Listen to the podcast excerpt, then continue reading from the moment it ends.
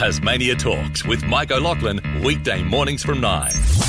Tasmania Talks, talking tech with Trevor Long.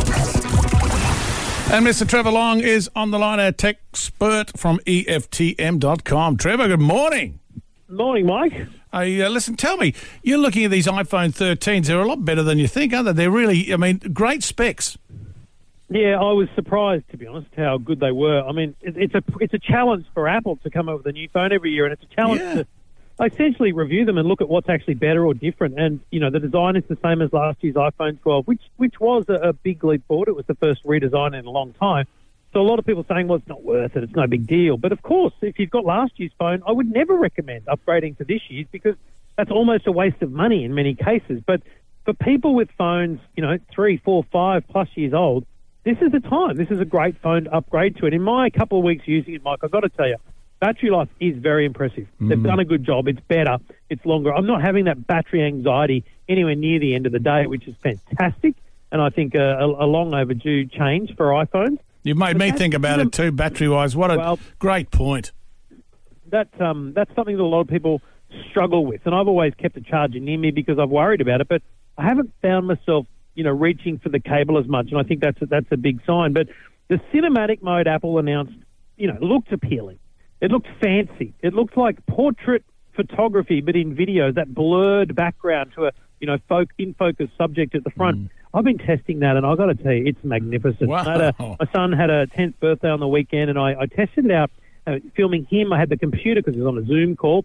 A computer in in the very foreground, him in the a bit of the distance, and the cake in between. And I was able to switch the focus between him and the cake to kind of, you know, take the oh, eye of the viewer.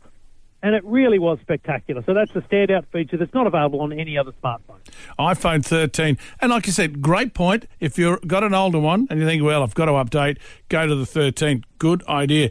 Now, um, a lot of us, um, I, I read voraciously. I love it. And uh, uh, I think a lot of us use um, tablets. And I know the Kindle was the Amazon were the first real player to make inroads into that, as you've said in your website, the Kindle. But uh, it's come of age.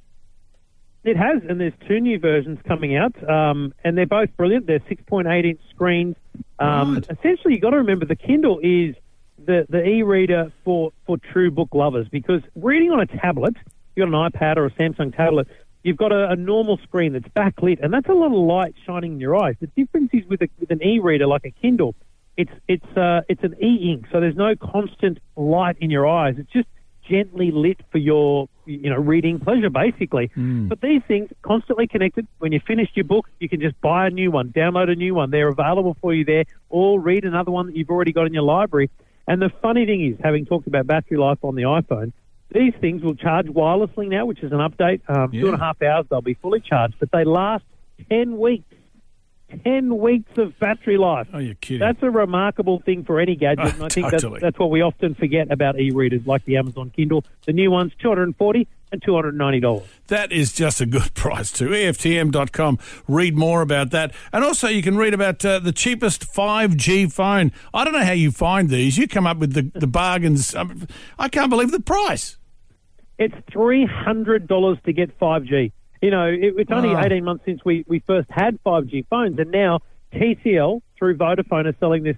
The 20R 5G is what it's called at 299 locked to the Vodafone network. If you want another network, then you need to buy it at Harvey's or JB's and spend about 349. But still, at that price, the cheapest 5G phone. But Mike, it's not a bad phone. This is a 6.1 inch screen, great quality screen, really bright, very nice, good battery, triple lens camera on the back, and it's got tap and go, so you can include your your payment wallet on there and tap and go away as you like when you're at the shop. So everything you need at three hundred dollars, and I think that's a really important message to people when they're oh, upgrading yeah. their phone. Remember, at three hundred dollars, you can get everything you need. Hey, so you get- what are you getting when you spend more? Yeah, totally. What a great idea. 5G smartphone for 300 bucks TCL. Go to your website, EFTM.com, to find out more. Trevor, I do appreciate it. You come up with it every time, and I love it. Look forward to having a chat next uh, next week, same time. Always a pleasure, mate. Talk to you then. Catch you then. Thank you indeed. Trevor Long, uh, Techspert from EFTM.com. Do check it out. It's a great website. Everything's on there. What about that?